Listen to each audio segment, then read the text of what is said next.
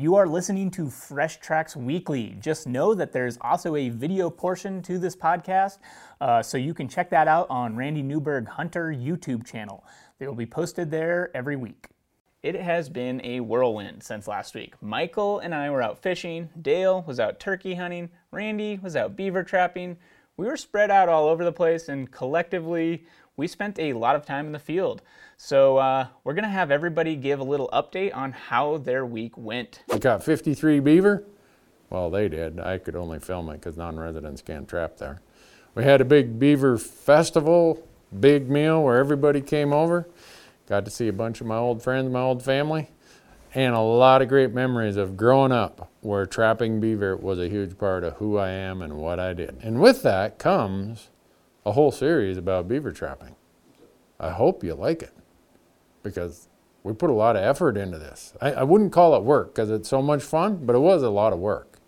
So last week, uh, Jesse, a buddy of mine from the military, and I went out to eastern Montana and went turkey hunting. Uh, we had a great four and a half days or so of turkey hunting and got on some birds. We killed four birds in four days by just hopping around to little sections of public here and there. Um, luckily, found gobbling birds. Kind of had to deal with some weather issues with some snow and rain and wind and sunny and everything else. But it was a really great time. And yeah. Uh, last week, Marcus and I went to Flathead Lake, caught some Lakers, and also spent some days not catching Lakers, caught some bass. So, got to do a little bit of different fishing that other than trout fishing, which makes me pretty happy. That's about it. I'm on day 64 or 65 and heading to Lake Powell for a bachelor party tomorrow and possibly catch some stripers down there. So, we'll see. We're going to be in a houseboat jigging and uh, having fun. So that's kind of the fish report from my corner. So yeah, it was a great week. Catching those lake trout was a blast when they were actually biting. There was definitely slow times when they weren't biting, uh, but man, when one of those when one of those grabs a hold of your hook, it's pretty pretty fun. Uh, and I also found out that I am not a good bass fisherman, so I got to work on that. Michael is this like Bill Van Dam, you know, flipping under docks and this setting the hook, you know. Uh, big bass fisherman guy, so I need to learn from from that and and uh, take a few notes. But with that, we're to jump into some headlines. The Mapland Act was signed into law last week, which will help fund federal agencies to digitize maps and release them to the public. Uh, this seemed like a pretty popular piece of legislation on both sides, uh, so it's nice to see some common ground and get something pushed through. A little context to this the last five to 10 years, the ease of finding and sharing information online has definitely taken huge bounds. It's gotten way easier to find stuff uh, a ton of information available. That being said, in regards to public land information, the federal agencies, it has been a little bit cumbersome trying to find some things. For instance, road and trail information, what the rules are for a given area, it's, it's been a little confusing. For example, the BLM, Bureau of Land Management field offices have different policies in different areas. In some areas, it might be that driving on any existing road and trail is allowed, while the next area over might be that you can only drive on roads that are signed open. And the policies are not necessarily standardized from area to area. The same goes for Forest Service, Fish Wildlife Service, and other federal agencies. So some regions have travel management plans in place where they have maps that are available to the public, hard copy maps. I used to have a ton of these. I still have a ton of these. I love looking at, at hard copy maps. Uh, but not every area had one of those. So you didn't necessarily know what the dates were that the road was open or what areas, what the trail restrictions are. If you could take a bicycle or a motorbike or an ATV or whatever. Uh, that information just wasn't readily available in all areas. Again, some areas had it, others didn't. Um, so hopefully, the passage of this bill will provide the funding and the nudge that these agencies need to get that information out to the public online, because uh, the information is there. Each office does have hard copies, or they have it on their own on their own drives of what is the status of this road, what are the rules associated with it. It was just not very easy to find in a lot of cases. I've definitely called numerous offices asking for information on roads, trails, um, and so forth. And my hope is, and it wasn't exactly spelled out, but I really hope that this is also going to provide good information on what the status is on trail clearing, uh, the road surface, because some areas are super rutted out or the trails haven't been cleared in years and there's this deadfall across them. So having up-to-date information, which they have on, again, these agencies have that information. They know when they last cleared the trail, but it's just not readily available. So I think this is going to be a good step forward in in getting better information out to the public. Um, Good stuff there. So I was referred to this report from the Rocky Mountain Elk Foundation's website. It's uh, pretty interesting stuff. Maritza Georgia, guaranteed I pronounced that name wrong, she interviewed Mark Finney, who is a fire science lab researcher, and they do experiments in a lab setting on how fire spreads. A little context in recent years, wildfires have gotten way out of hand, especially in the West on Forest Service lands.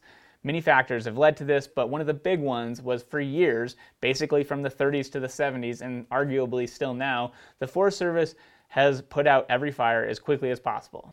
In theory, they don't do this as much anymore as they have a let it burn policy in certain areas, but largely, if there's any potential threat to human property or life, they're going to still put that fire out pretty quickly. So I would argue that the let it burn applies in a pretty small fraction of wildfires. If it's in a wilderness area, it's a low risk to uh, damaging property or or human life, then yes, they will let it burn for sure. But um, largely, there's been a lot of fire suppression still, uh, and which is just necessary. That's just part of our the society we live in now. There is enough urban sprawl and people on the landscape that we're kind of in a pickle. Uh, and the pickle basically is that for years we have been increasing the fuel load. There is more brush on the understory, there are more trees, the trees die, the brush dies. That's a ton of fuel for when fires come through. It just goes super fast, and there's big, severe fires and are way more threatening to everything. This lab is now providing science backed support to show different ways to mitigate this problem. Uh, the simplified explanation is fighting fire with fire. By having prescribed burns and choosing when they happen, you can reduce that understory and reduce the severity of the fire, hopefully lessening the impact on the landscape. I think a quote from Mark Finney summed it up pretty well. Quote, we do not have a choice about fire. Every year we prove we do not have the power to choose not to have it. The only power we have is when to have it and what kind to have. That's it. End quote. Using the science from this lab, the Forest Service has been able to put together a wildfire crisis strategy, adopting this uh, idea of reducing the potential risk before it happens. So, a fairly simplified explanation again is by thinning out the trees and the understory and then choosing the timing of the burn in a con- more controlled setting, they are able to reduce the severity of the fires on the landscape. I think many people have known the answer to this for a long time, uh, but this is just providing science backed evidence that yes, we need to uh, mitigate a lot of this before it gets out of hand, which it already has in a lot of areas, as we've seen uh, throughout the fire seasons in the last few years. It gets crazy. So, this plan, this new Forest Service plan, is to treat over 50 million acres across the United States. Pretty big project, and it's going to require years of maintenance and um, doing it over and over again. But that's the world we live in that we've created for ourselves. So, with that, on to the next story. In Arizona, it looks like there will be some changes to the over the counter deer archery seasons. Every over the counter unit now has mandatory reporting within 48 hours of the kill, and every unit is going to have a quota. As soon as that quota is met, the season will close for that unit the Wednesday following. There are a lot of over the counter archery deer opportunities in Arizona, and there's a good chance that in some of these areas there won't be a late season. So, in general, the, these over the counter units have an early season, an August timeframe, and then a late season in the January timeframe. The main seasons are in between.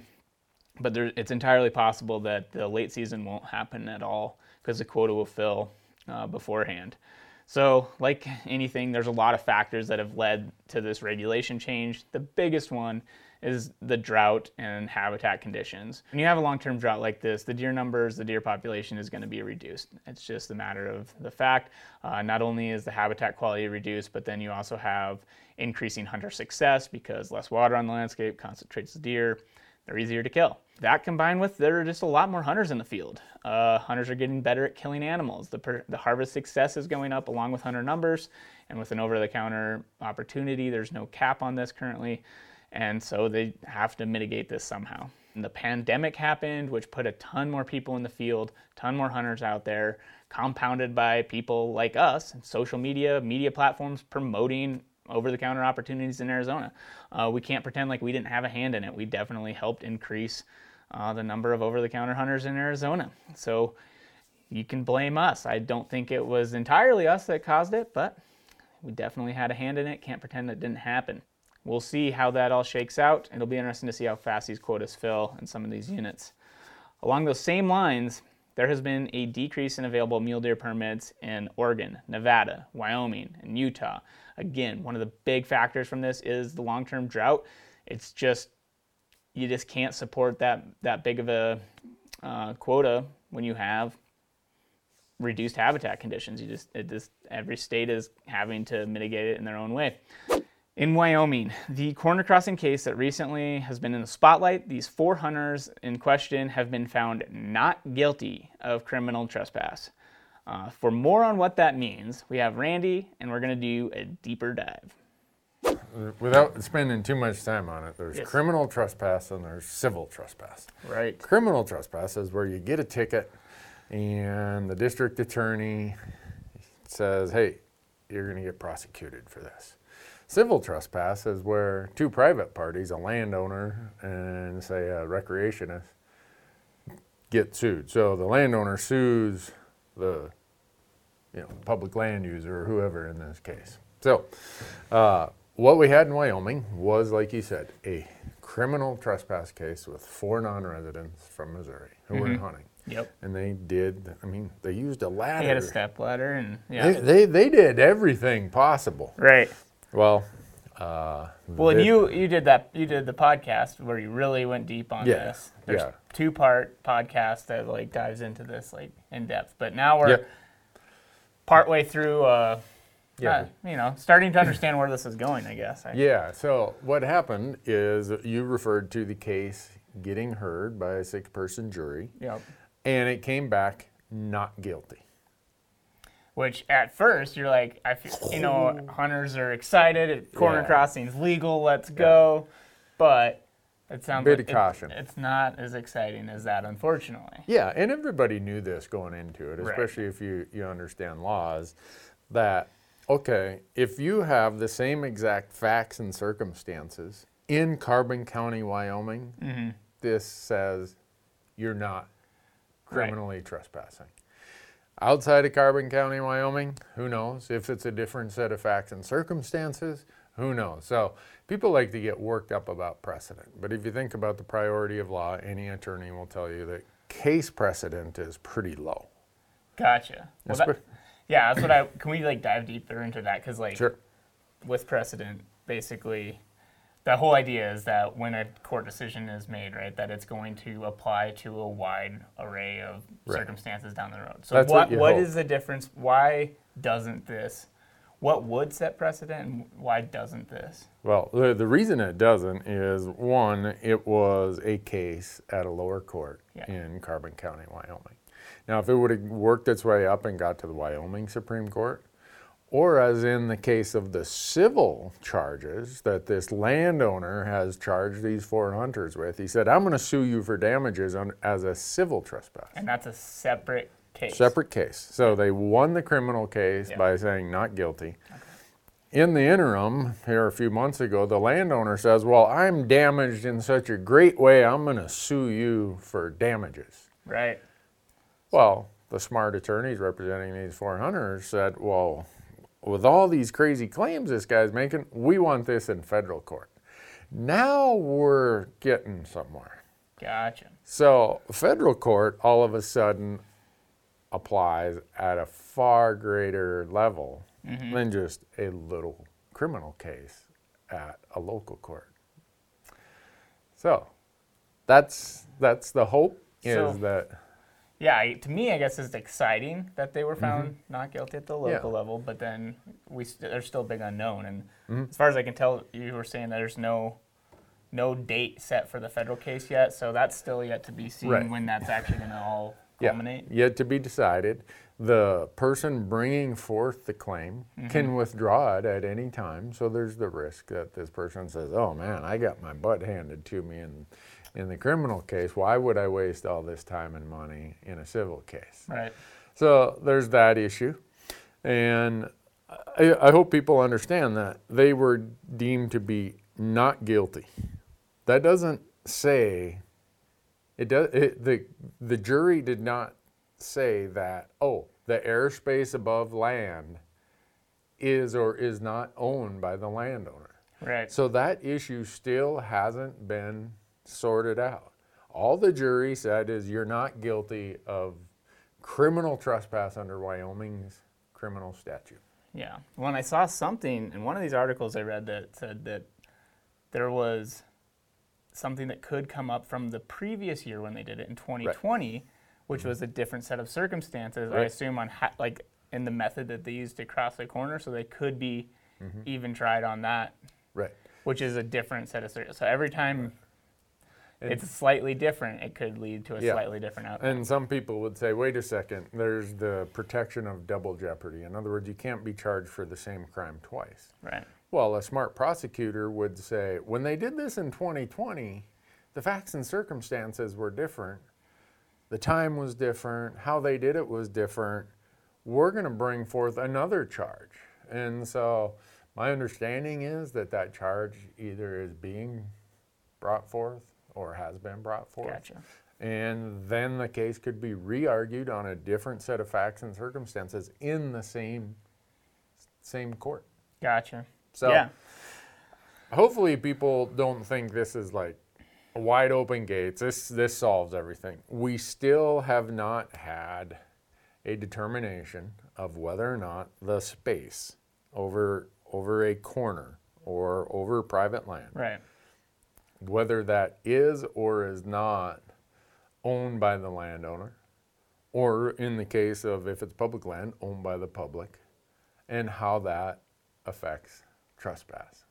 We may get that in the federal civil case because if you read some of the claims the claimant is making, the, in this case the landowner, mm-hmm. they're getting way out there on some of these pieces, trying to establish that as fact. Yeah, it's it's interesting, like the damages from reaching across a plane. I mean that because that's kind of what they're arguing, right? Is that there mm-hmm. that there was damages from that, and they need to be Right. So, reimbursed for it. when when the kid next door throws his football over in your yard, Right. and he comes over and gets his football, Yeah. technically that is civil trespass. Well, and that would be a much more severe case. Yeah. Because he's actually setting foot. Yeah, he, he So, bent like, your if he- grass over. Right. So the question becomes, what are the damages? Is it, well, first of all, is it even trespass? In other words, does the landowner really own that airspace to the absolute degree that he is claiming? If so, did they violate that? So the hope in, in federal court would be that it goes before a judge and the judge issues an opinion. Mm-hmm. Because very seldom do you have a court case settled by a jury where you get an opinion. You just get guilty, not guilty. A lot of times you want to go to a higher court because a judge will give the legal opinion. Gotcha. And it might be a, a long, long legal argument that the judge provides. So Yeah. we don't know where it's going, uh, but it's good that they didn't lose right here. Right. That, Had, yeah. had they lost right here, I think most people would have said, all right, guess that solves it. So they didn't lose. That's good. Yeah. Uh, I, I for think- hunters, for public access, that's good, I guess. Yeah, But I you, you and I have been down to this area where Yeah. where they did this. looked at the exact corner. Yeah. Exact corner. Marcus and I drove up to it. There was a county road with a gate across it, locked. And here were these signs that are in all these pictures. So we know where this is. I just wonder now with this case, are you going to see a bunch of elk hunters down there with step ladders on their backs? It'll be interesting.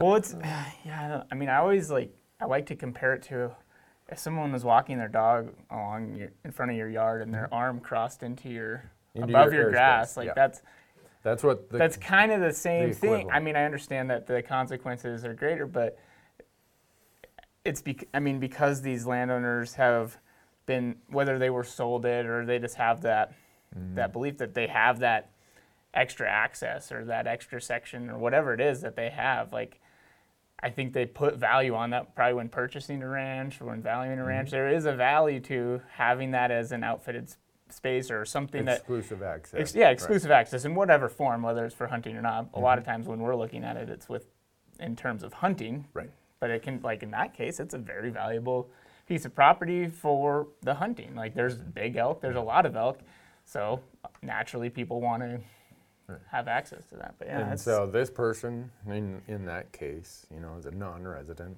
I think it's kind of ironic that most of these cases are non-resident landowners, uh, because we have so many really good landowners who would just say, "Don't climb over, it. go around the corner, just stay on BLM." You know, there's there's a ton of them. But in this case, this person paid a ton of money for exclusivity and Yeah. was told you have the property rights to exclude others. right. Well, a realtor can't just invent that property right. Yeah. That property right has to be defined. And there's nowhere in the United States that a deed comes that says this deed to this property gives you all this airspace. No one has ever found it, it's never been out there. So, realtors, some of you are hunters, sorry about that, but there are realtors out there who are selling these ranches under the premise that you are buying the right to exclude everybody. right. Well, And you don't have to pay the tax. I mean, you have maybe you pay a grazing lease or a whatever, but you're not like you're getting in a fraction. Yeah. Yeah. So, it's it's a manu at this point to say that that is a right this non-resident landowner bought, the right to control access to the public.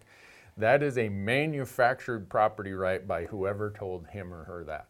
Gotcha. And their legal counsel should have warned them of this. So if he's upset with somebody and he loses all this, I hope that his realtor and his law firm have really good malpractice insurance. because that means he probably paid double or triple what the true value of his property was, and he's not going to be happy. Right. But that's not our fault. Mm-hmm. You know, you and I can't go out there and make up property rights. Yeah. No. It'd be nice if we could, but you know. Yeah. So anyhow, this case, uh, I think the first hurdle was cleared, Yes. where it allows it to continue, but it doesn't really solve everything. So Mm-hmm. everybody who who's uh, excited about it, I think we should be, but let's keep it in context of just it's a small criminal case at a lower court in one county in Wyoming. Right. So are you going to be doing a another look at this with your your friends, your, your attorneys? uh, yeah, the the podcast we did, I think they're number 178 and 179 on Hunt Talk Radio. Uh, Tom and Nick were attorneys. I heard Tom drove to Rawlins, Wyoming, and sat through the entire case. Cool. So he's now, Firsthand. yeah, giving me the reports of, hey, we got to get on the podcast. We got to talk about this. Cool. And we want to talk about this case and what the important parts were. But I think more importantly, we want to examine what the possibilities are in the federal civil case. Yeah. Yeah, it'll be really interesting. That's like the the big culmination. Hopefully. I mean, we'll see. We'll see. Yeah, I guess it all remains to be seen because, like you said, he could pull out at any moment. You know, just withdraw the claims, right? Yep. Well, Exciting stuff. it's yeah, it's very interesting because I mean, I feel like this has always been something on my ever since I started looking at maps. This is like something that's been on my mind as a public land hunter. It's like, how do you get access to that parcel? And it's like, oh, you can't, or maybe you can, or eh, probably not. You know, it's just like this this unknown, this gray area, and so it'd be nice to, at the very least, have clarity. Yeah. And, so, I mean, naturally, I want to root for the public having access via Oh, yeah. the, corner hop. But it's just like, at least, like, we need some clarity on the whole situation. And I, I would just tell hunters, think about this in the bigger context. For years and years, this hasn't really been that big of an issue. Most, or a lot of landowners, anyhow, have always allowed access. Right. Yeah. and- So we got to be careful not to lump those landowners who've been allowing access into the new, I call him the new age non-resident billionaire who comes and does what we just talked about. yeah. So we'll see where it goes. Yeah. it'll be interesting. But thanks for enlightening me on this. I, I'm a lot of the legal stuff and all of you know what precedent is when that's set and all that is just very Yeah. new to me. So I'm just trying to wrap my head around it. So Yeah. In the first podcast, we spend a lot of time mm-hmm. talking about the priority of law. Yeah. In other words, what's the most, like, what carries the most weight? Mm-hmm. And you'll see as we walk through that, a criminal case at a small court is right down there at the bottom. But hey, it's the start. step in the right direction. All right. Thanks for watching.